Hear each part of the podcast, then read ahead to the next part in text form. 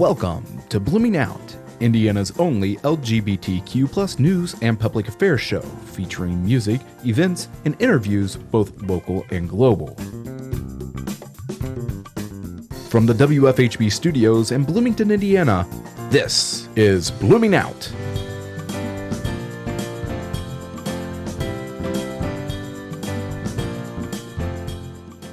Good evening and welcome to Blooming Out on WFHB. I'm Jeff Jewell. And I'm Jeff Poling. Tonight, we'll hear this week's LGBTQ plus headlines and upcoming events in our area. But first, we have historian and Nuvo photographer and former Blooming Out personality, Mark Lee, joining us. Thanks for being here, Mark. Thank you very much for having me. We're so excited, um, and in particular about the exhibit that is going to be and is at the Indiana Historical Society Mm-hmm. right now. And it is called A Visual Journey from AIDS to Marriage Equality. Yes. So, did you ever think that your photographs that you've spent taking over the years would end up in a exhibit like this? Oh, not at all. Not at all. Um, it has been such a wild ride and such a, a privilege to have them there. Um, we we actually had the preview night, the opening for the exhibit last Thursday, and there were over there are about 400 people there. And what made it even more fascinating is these are photos I've taken over the last 30 years, and a lot of the people that were in the photos were actually at the opening. Ah, wonderful. So it was just great to see their reactions and and see see 30 years worth of history in one room. Sure, and and um, so it is a it's a, a an exhibition of your um, collection of photography, Yes. um, and you've basically um, followed uh, the Indiana LGBTQ community over the last thirty years. Yes. So, uh, what what made you decide to do it? Or I mean, I know you're a photographer, so you're so you're collecting these photos anyway. But how did this all come about? Where someone came up to you and said, "Hey, um, we've never done this before." How did that happen? Uh, this exhibit in particular, um, actually, I'm I'm friends with John Herbst, who's the head of the Historical Society, and so I approached him about two years ago now um, about doing some sort of exhibit, um, just on on gay history, and I wasn't this. It's since been reincarnated to to what you what we have now, but anyway, as I talked to him, he was like, "Well, you know what? We're actually in the process now of trying to create an LGBT history um, exhibition at our at our historical society, and I'd love to talk with you about helping put that together." I see. So I've been under contract since um, a year ago, August, and um, helping them put together an LGBT history exhibit. And this has spent uh, this photo exhibit that's open now is the kickoff for the entire thing. Sure, sure. Now, I understand you were a- asked to conduct uh, 20 interviews in over six months, which you expanded to over 60 interviews Yes. during that same time period. And you, and you, you, who- who did you talk to, and what did you talk to people ab- about? Yeah, so I started, like I said, a year ago, August, and uh, just since I was only able to talk to a certain amount of people, I tried to. It's from central, central Indiana is where we started. Um, so um, I tried to talk to the widest variety of people I possibly could: uh, black, white, rich, poor, uh, lesbian, gay, bisexual, transgender. Just trying to get the best mix of people that I possibly could. So, um, you know, I would, I would we created a list of people and then um, and and I started out with some a few people that I knew, but like for example in the lesbian community, I didn't know a lot of lesbians. So for example, after I was done with one of my initial interviews, um, I said, "Do you know of someone else I can talk to?" So you know, then it just kind of that's how we got to sixty interviews that I conducted. But yeah, um, but the uh, the interviews last anywhere from one hour to seven hours. Wow.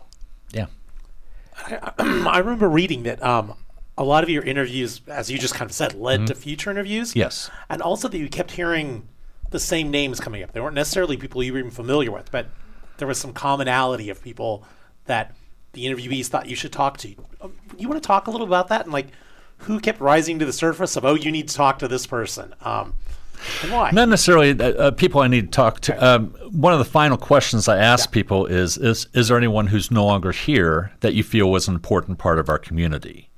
And so that's where we started getting repeat of names like Reverend Howard Warren or Stan Berg or Chris Gonzalez. These are all people that were an important part of our community that people felt other people should know about.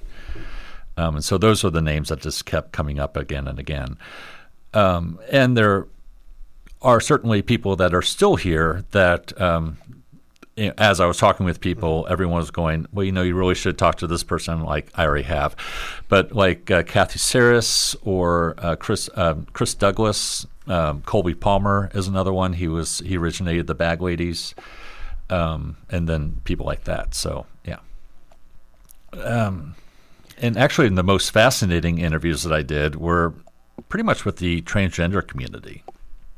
Now, I, I was I was reading. Um, of course, you've been covered in in a through a, a couple from a couple different publications, um, Nuvo and Unite, um, and I was reading about how that played a very special part in in the the project, um, and how you felt that it was very important for one of the is it one of the two walls have their own um, ex- exhibit or they're they're featured and one of those is is transgender? Am i understanding that? The, the exhibit is at the, it's on the fourth floor of the Indiana Historical Building, and it's the entire floor.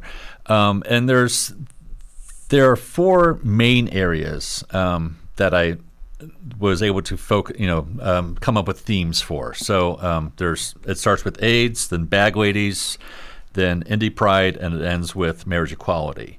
In the meantime, on on either side on either side, it's it's kind of a rectangular room. So those those compensate for the the long part of the rectangle, and on the short side of the rectangle, uh, on one side we had a tribute to five individuals that are no longer here, um, and that so they each had their own space. And then on the other side was yeah, looking to our future. So that was the transgender community, i see and just trying to you know this is where our community's headed.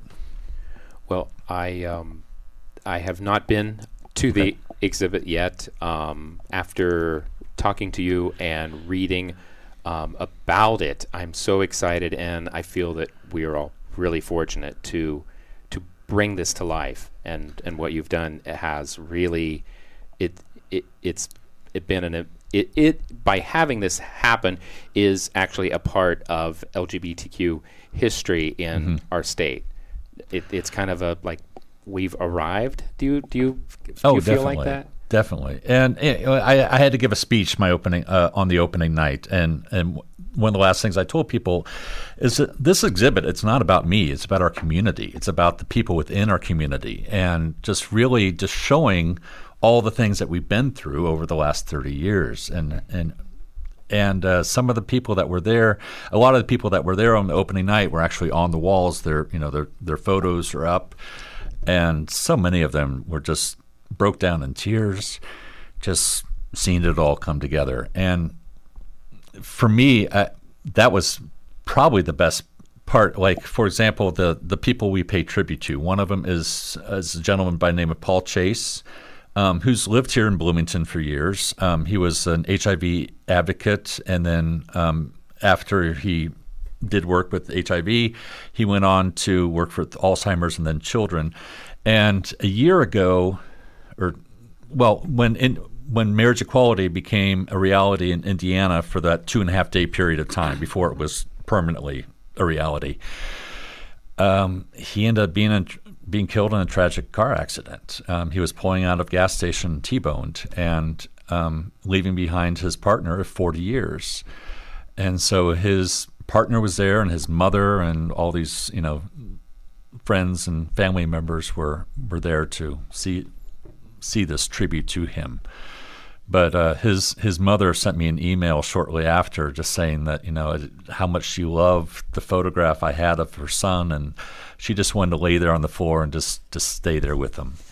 She just loved it that much. So. I, I understand that um, that's one of the things that, that you did or have done, Mm-hmm. that you have been giving five by seven photos to family members of. Um, Uh, that was especially back during the you know, early day of AIDS um, when I was losing. I, I lost my entire core group of friends by the time I was 31, and just you know as as I went to all these different funerals, if I had a, a picture of the of the person who passed away, then I would you know make a, make a copy of that picture and then give it to family members or put it inside the casket and then being buried with them or something along those lines. But sure. Yeah, just something that they can remember him by. Do you, f- or have you found that um, you, you know you talked about how important it is? One of the reasons we're doing this is so that the legacy can be shared with uh, a younger population. Um, maybe uh, some of them who've not been through this maybe know it through friends or parents' stories or, or things like that. Um, d- have you found so far a a wide age range of people wanting to come and see the exhibit? Yeah. Um, well, actually, uh, sorry, I'll, I'll make it quick because I know we're going to commercial break or something along those lines. But um, one one of the people I paid tribute to in the in the AIDS exhibit was a gentleman by the name of Mark Wright, and um, his brother and sister were there, uh, which I was expecting. I mean, his sister flew in from from Florida, but what, what I wasn't expecting was his nephews were there as well.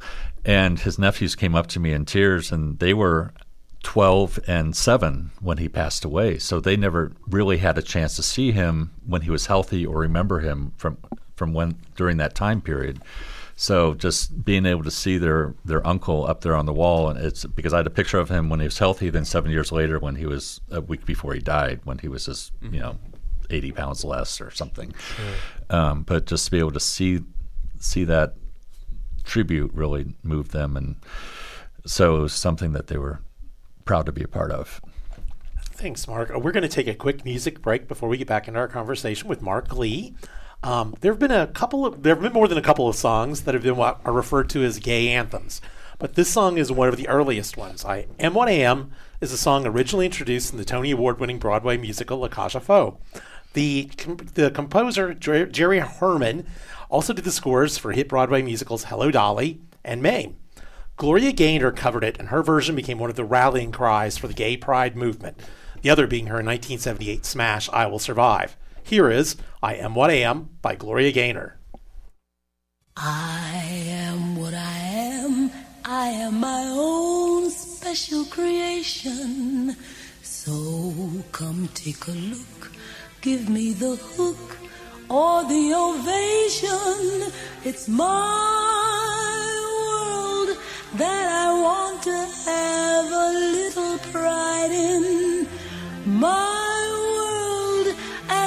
not a place I have to hide in. Life's not worth a damn till you can say,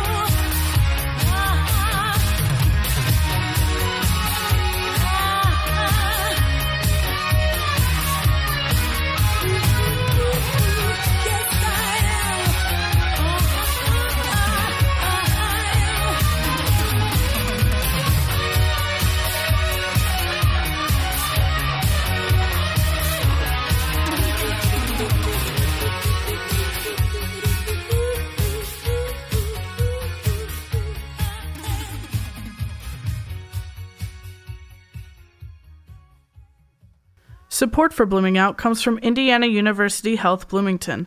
IU Health Bloomington provides hospital based specialty care as well as community health services like Positive Link, a care coordination site for people living with HIV/AIDS. Positive Link offers confidential HIV testing as well as HIV prevention education. To learn more about Positive Link, you may call 812 353 9150 or visit iuhealth.org/bloomington. And this is Blooming, Blooming Out on WFHB. We are back with historian, Nuvo photographer, and former Blooming Out personality, Mark Lee. Welcome back, Mark. Thank you. Hey, Mark, you and I went to Indiana University about the same time. Mm-hmm. I was reading. We hung out at the same place, Bullwinkles. Didn't everybody? yes. Didn't, it literally didn't everybody back in that day. Um, why don't you explain, especially to the younger people listening, what it was like when we were going out to a club in Bloomington, Indiana in the 1980s? Um, I actually, well, I snuck into Bullwinkles before I turned 21. Don't do that, children, ever. um, so I did that. But I remember, I mean, the first time I went into Bullwinkles, I was scared to death. Um, you know, I was I was scared people might recognize me, or I, I didn't know what to expect when I got in there. So I made a beeline for the bar the moment I got there, and just kind of sat at the bar. And I'm looking around, and I pick up a copy of the Works magazine, uh, which was a gay publication at the time. And it's just um, I'm I'm looking through it, uh, just trying to calm my nerves a bit. When I came across this article on GRID, gay-related immune deficiency um, they didn't have the name AIDS at the time. It was just called GRID. And it was talking about how it was this strange disease was killing people who were in New York and San Francisco. And all I can think was, great. I've been gay for about two minutes now, and already there's something out killing us. So, um, yeah, that was that was my introduction to gay life here in Bloomington at the time. Uh, but you know, there was a dance bar. Um, I I love to dance, and you know, um, "Purple Rain" comes to mind. Oh, "Doves Don't Cry." That's the song I would clear the dance floor for. anyway, but yeah, so there was dancing, and there was all, there were also drag shows, and that's when I first met Vicky Lane um, back at the time. So yeah, it was just. I learned to love it, but it, that's just that first time was just very nerve wracking, just trying to you know fit in and see what was there. So yeah, tell tell us about um, well, basically your coming out story. Since uh, we're we're talking about a lot of others on the wall and what their experiences with discovering mm-hmm. themselves was like. Um, what was your experience like? Your personal experience? Basically, came out to myself um, my freshman year, and then uh, friends the next year, and then my family the, the year after that. And um, from the time I was in seventh grade on, uh, I felt called to the ministry. So I spent, the first couple years really grappling with, you know, trying to reconcile my religion with my sexuality and do all that before I came out to my parents. Um, came out to my sister first and my brother, and then she told my brother, and they both said, "Whatever you do, don't tell mom or dad, or you know, if you have to tell one of them, tell mom because dad will have a heart attack and die, and it'll be on your shoulders. I'm like, no, because I knew that dad had been trying to ask me, like over, you know, he kept trying to ask me, and mom would always shut him up. So I knew he knew.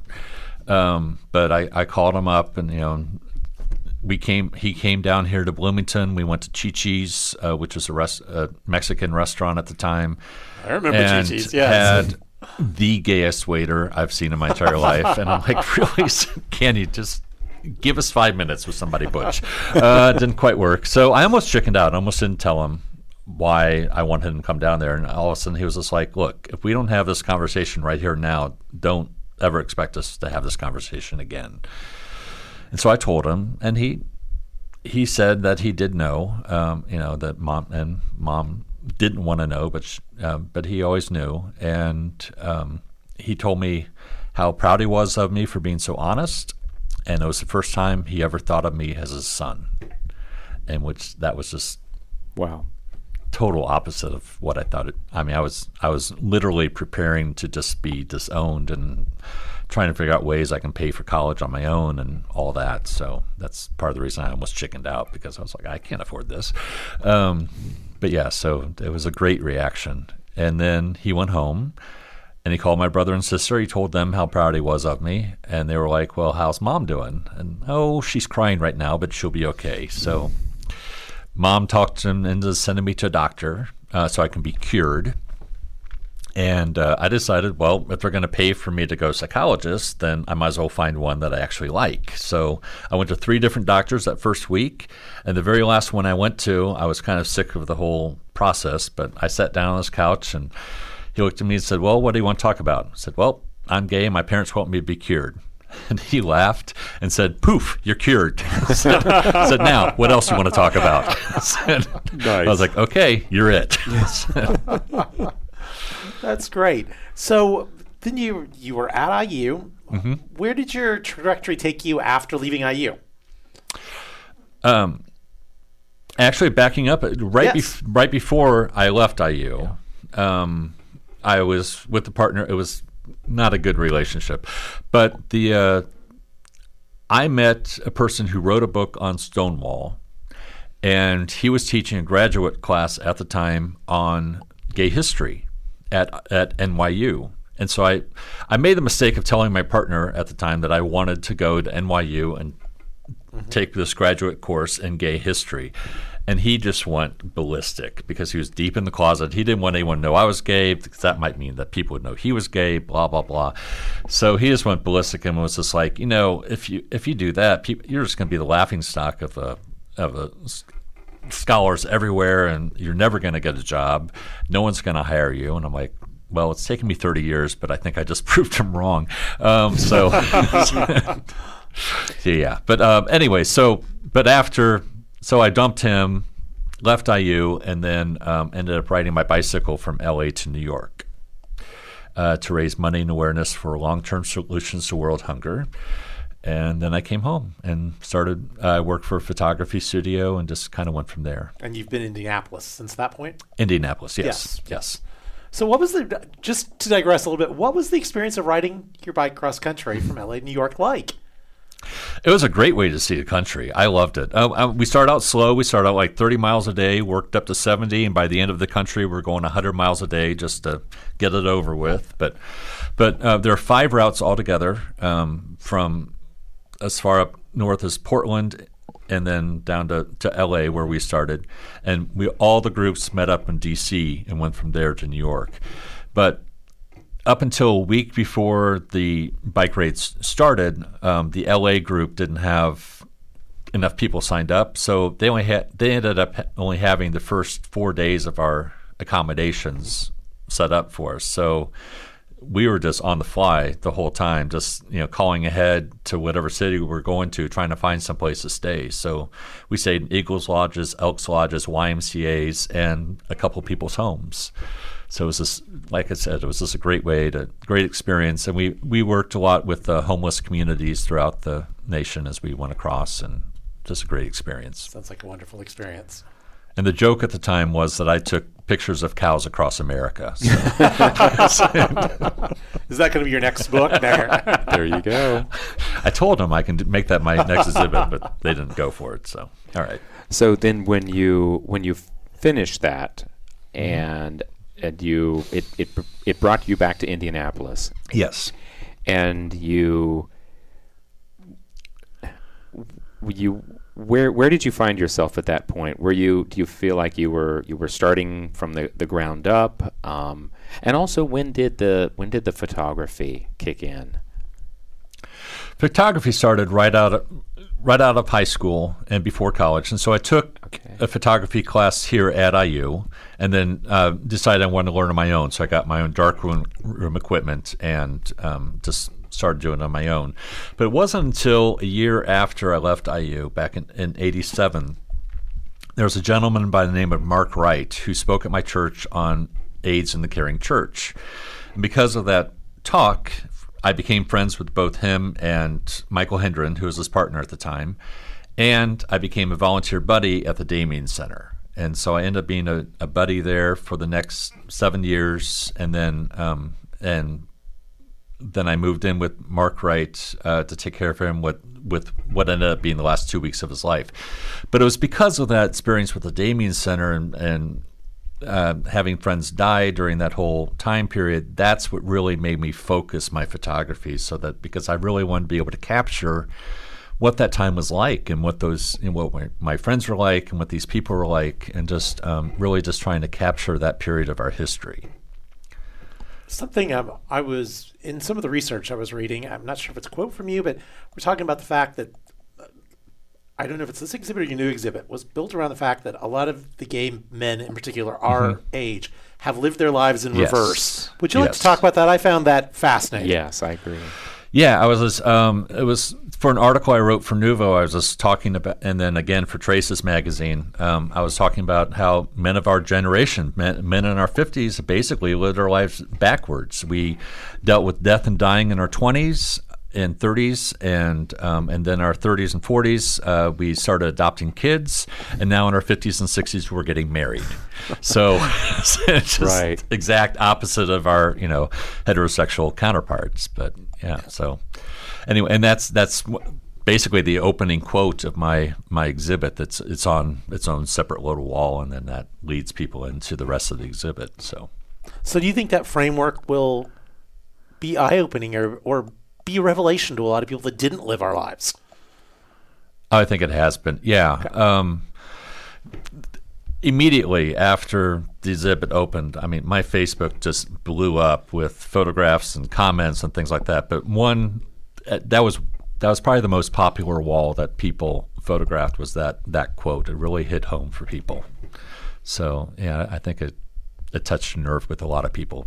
Yeah. Of our generation and others younger generations also really liked it and found it profound. So yeah, yeah, yeah. So, so talk about the, the, the names project, um, and and how well, in addition to you know th- this exhibit, you have got there, which has a 50 foot section of the mile long rainbow flag mm-hmm. that was carried in New York during the 25th anniversary of the Stonewall riots. And right. I understand you were carrying that. Yes.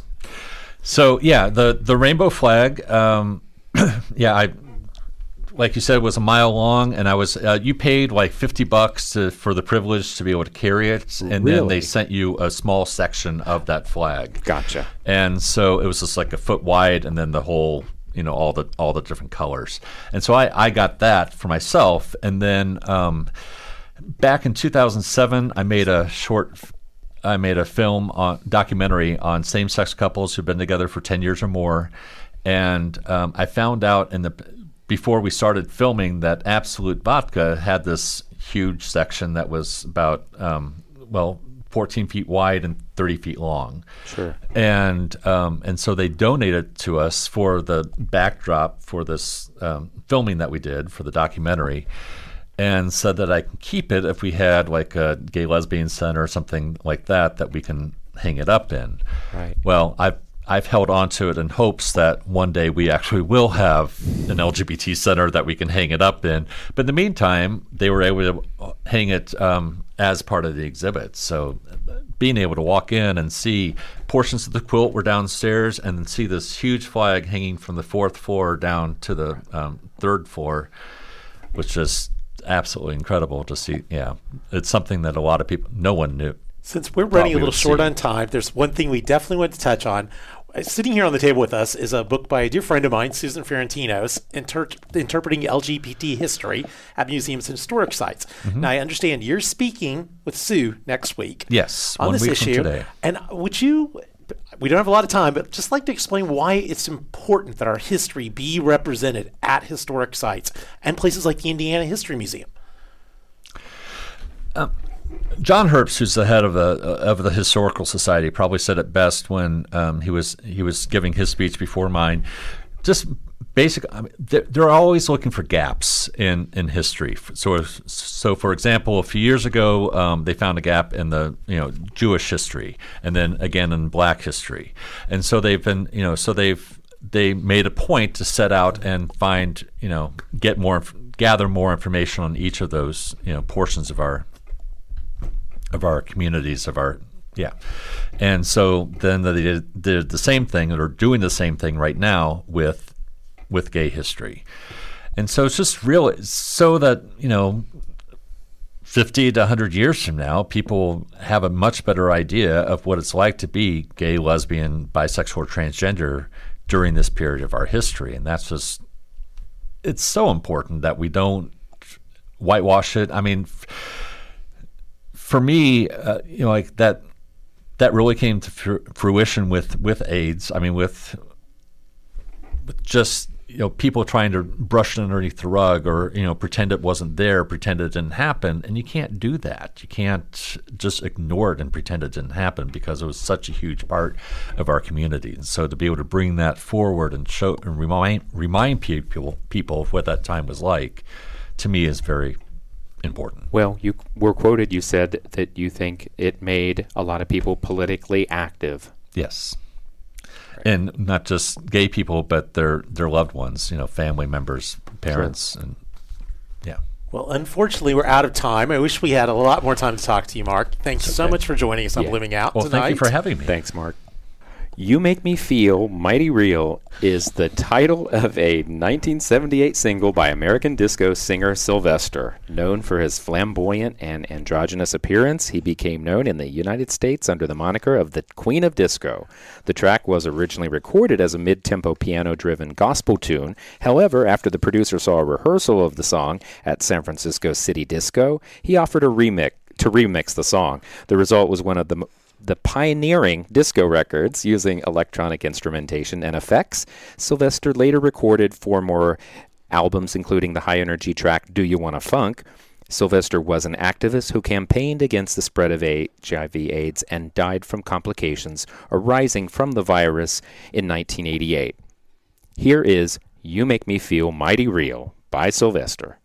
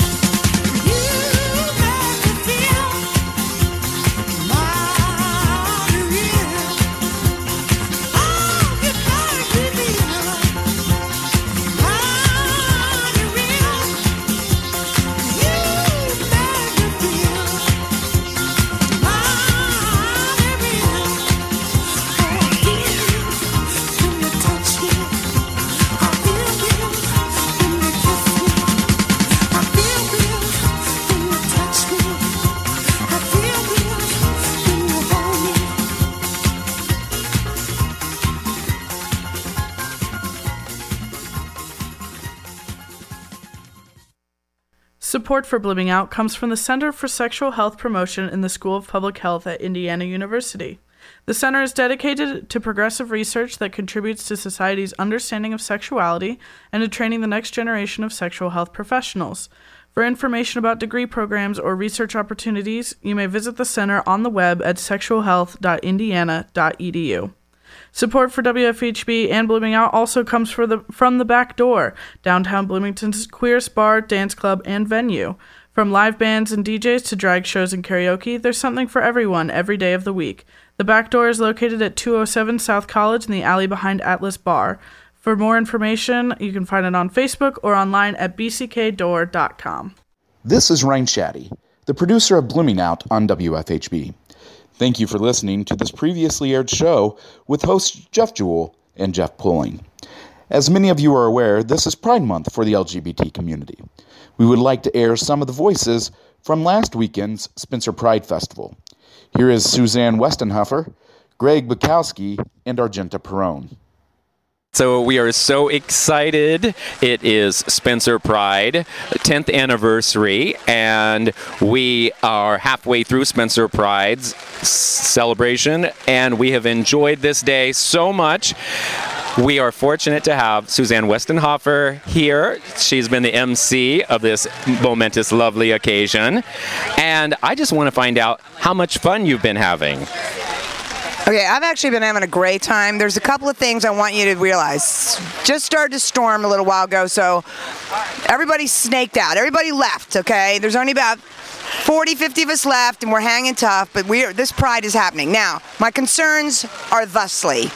The next big act that we're supposed to introduce is a drag show. It's a bunch of drag queens doing a big show, which everyone's excited for.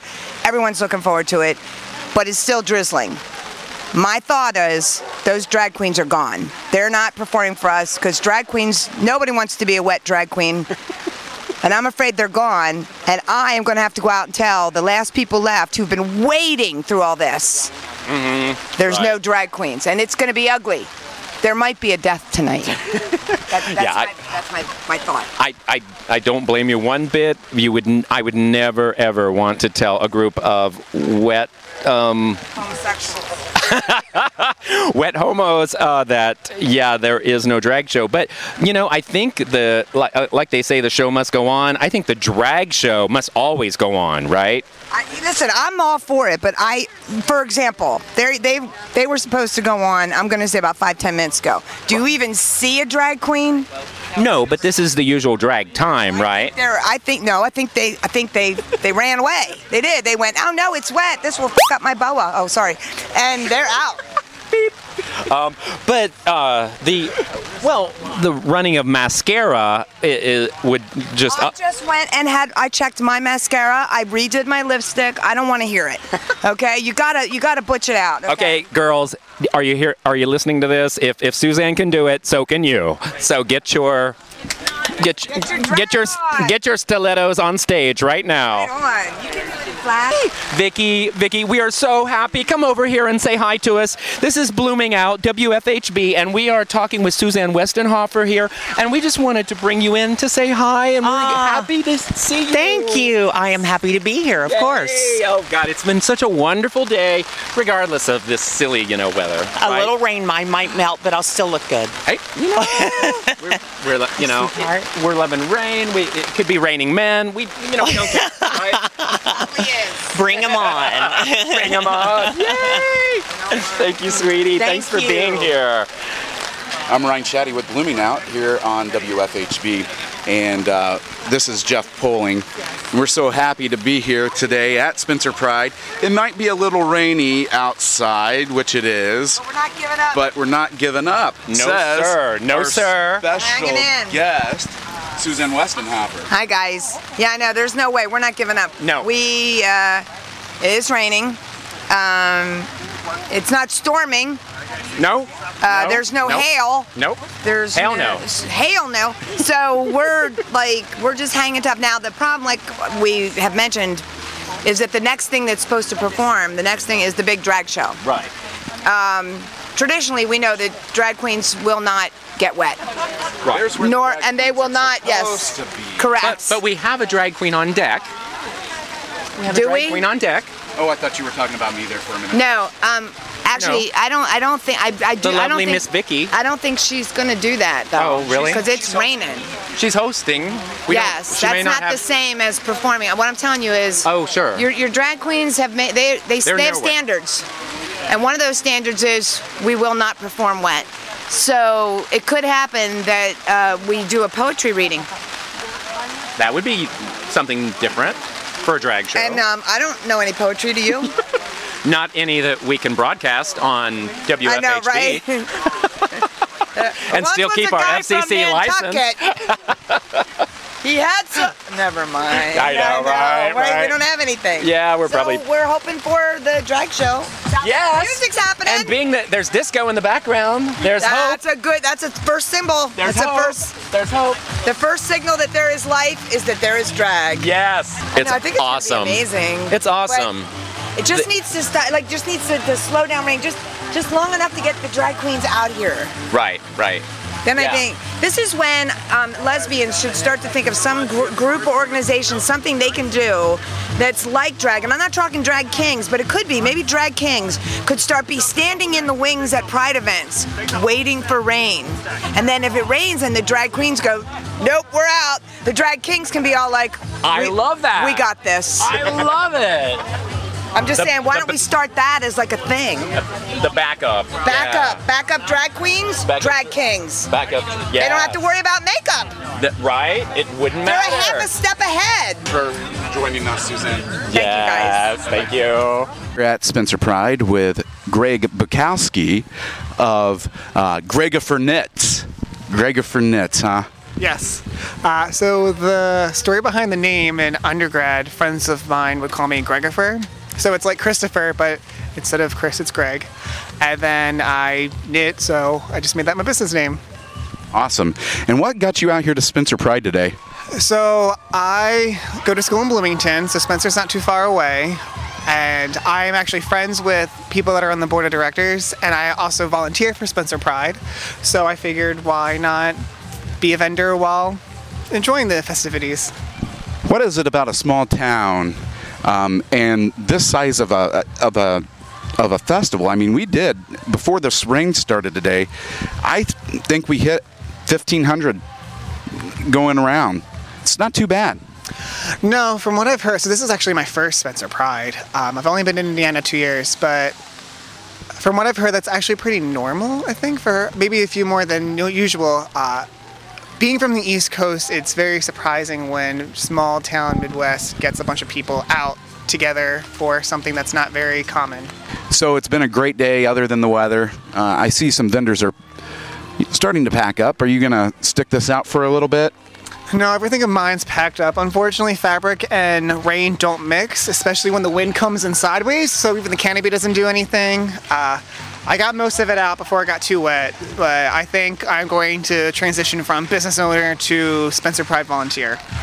What made you get involved? I mean, you're from New Jersey, so what made you think about getting involved in this small little town's uh, pride committee? Well, I figured it'd be a little easier given my time constraints with my what I do as a career. So, and I wanted to get involved and you know meet new people. You know, there's only so many ways you can meet new people nowadays. So I figured, why not get involved in something that's important to me and relevant to me. One of my favorite last questions that I like to ask every now and then is describe Spencer Pride in three words. Hmm. Family, cute, fun. You heard it from Greg Bukowski right here on Blooming Out about how Spencer Pride is family, cute, and fun. So those are uh, some great three words to describe this entire day, and uh, we are glad to have Greg here on board with us today. We're back here at Spencer Pride once again with the People's Diva Argenta Perron. I just like doing that. You know, it's it's something you get used to when you go to the back door all of the time. Well, yeah. I mean, I think it's it's it's a great name to roll. It does roll. It rolls right off of your tongue. And when you're a radio personality, it does it even more. Anyway, enough about me, more about you. So, oh, it, just like you like it, and I know. Yes, let's always talk about me.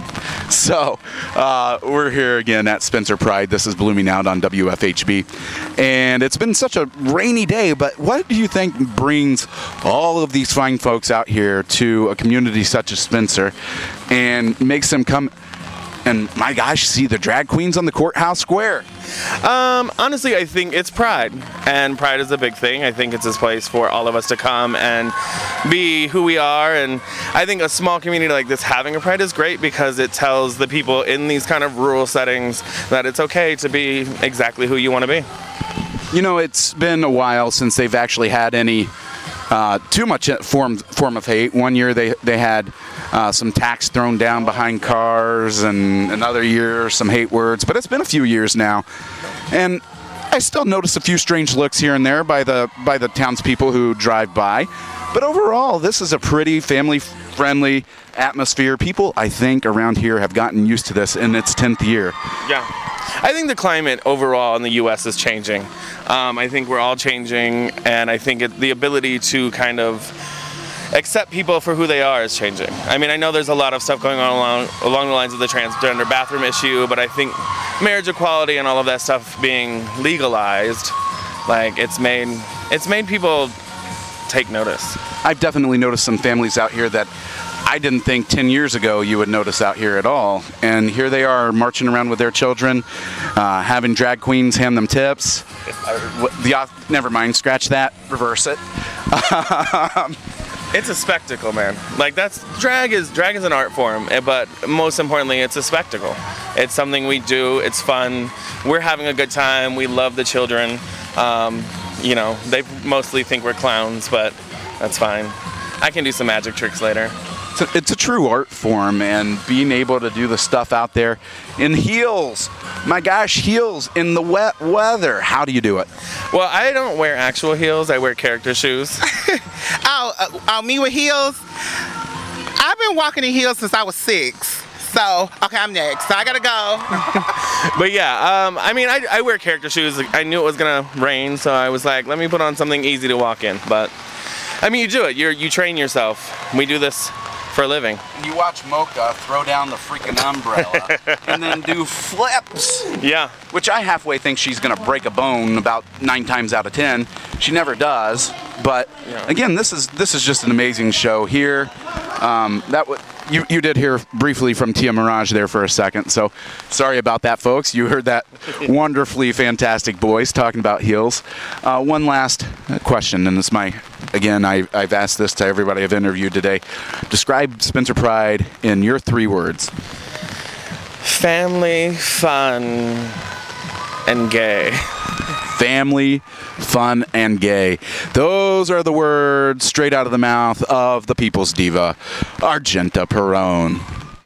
You've been listening to some of the voices that were found at the Spencer Pride Festival this past Saturday. Up next is another music break. Our last song has become a huge gay anthem since its release four years ago.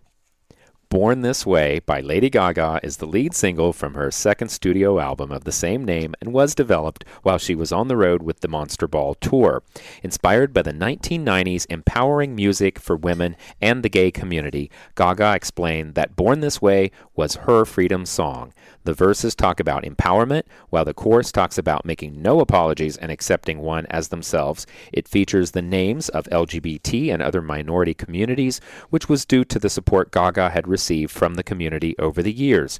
She also explained that since her previous releases did not directly address those communities, Born This Way was her chance to create something that not only supported her political and social beliefs, but also empowered her to artistically say, I'm not being safe with this record.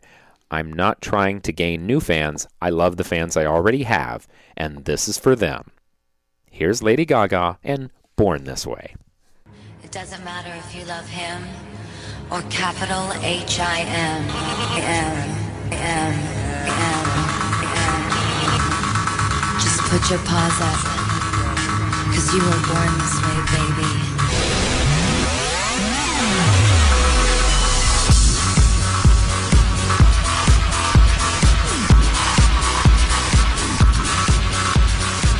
My mama told me when I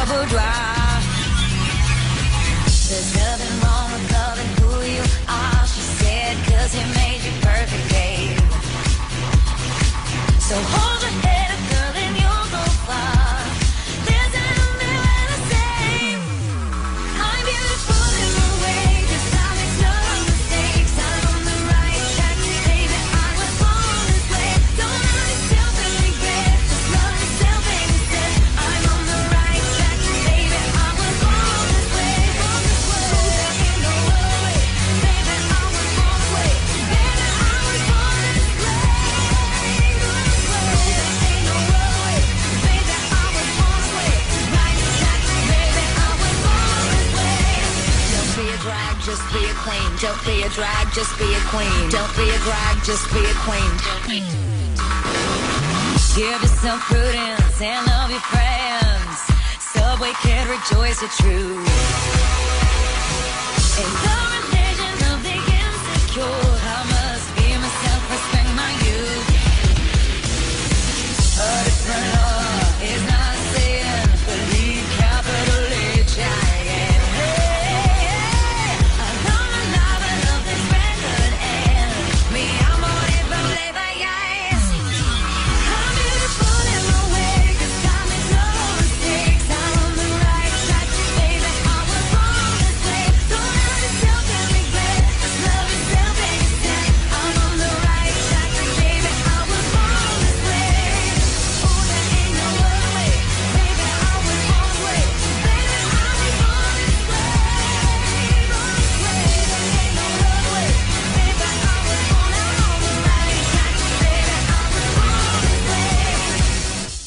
Here's a roundup of upcoming LGBTQ events in Bloomington and surrounding communities. The Circle City IN Pride Festival is this Saturday, June 11th, presented by Delta. The day kicks off with the Cadillac Barbie Pride Parade in downtown Indianapolis. Three entertainment stages, multiple food vendors, and various other exhibits will encompass the Indiana War Memorial grounds. More information about the event can be found at circlecityinpride.org or by visiting Facebook. The Indiana Fever will hold Diversity Night, a fundraiser for the Indiana Youth Group, on Friday, June the 10th at 7 p.m., when the Fever takes on the Chicago Sky at Bankers Life Fieldhouse. This game has been designated a Lucas Oil Family Night presented by IndyStar.com. Included with this ticket is a complimentary food voucher for a hot dog, chips, and a drink, as well as a Fever hat. You may purchase discounted tickets as a group, and portions of this ticket will go back to IYG. You can find those tickets at www.fevergroups.com slash IYG. Also on June 10th, the Back Door will once again hold Bloomington Pride's lip sync battle to raise money for this year's Summerfest. Entry is $5, then your dollars count as votes for your favorite con- contestants. The top three lip syncing fundraisers then compete for the Audience Choice Award to decide who will be crowned this year's winner. As always, all funds raised go directly to the cause. Stay for the dance party afterwards. Doors open at 8:30, show at 9:30. More information can be found on the Back Doors Facebook page. Free and confidential HIV testing will be provided by Positive Link at the IU GLBT Student Support Service Office from 11 a.m. till 2 p.m. on Thursday, June the 16th. The Shining Light Gala will be held on June 18th in the NCAA Grand Ballroom in Indianapolis. The gala is a benefit to shine a light of hope and awareness on LGBTQ youth suicide. There will be a performance by LGBT pioneer and activist Sandra Bernhard. General admission dinner and show are $85 per person, and the VIP cocktail reception with Sandra is $125. You can purchase tickets at indianayouthgroup.org. All the links for the events listed above can also be found in the events section on our website, bloomingout.com. If you would like to add your event to our event calendar, please email us at bloomingout at wfhb.org. You can also call us at 812 323 1200. Tweet us at bloomingoutwfhb, visit our Blooming Out Facebook page, or find us on Instagram. Thanks for tuning in tonight. Executive producer Blooming Out is Joe Crawford. The producer is Ryne Shadday, and our board engineer is Sarah Hetrick. For Blooming Out, I'm Jeff Poling. And I'm Ryne Shadday. From all of us here at Blooming Out, we wish you a safe and happy Pride Month. Be out, loud, and proud. Tune in again next week at 6 p.m. or listen to us online at bloomingout.com.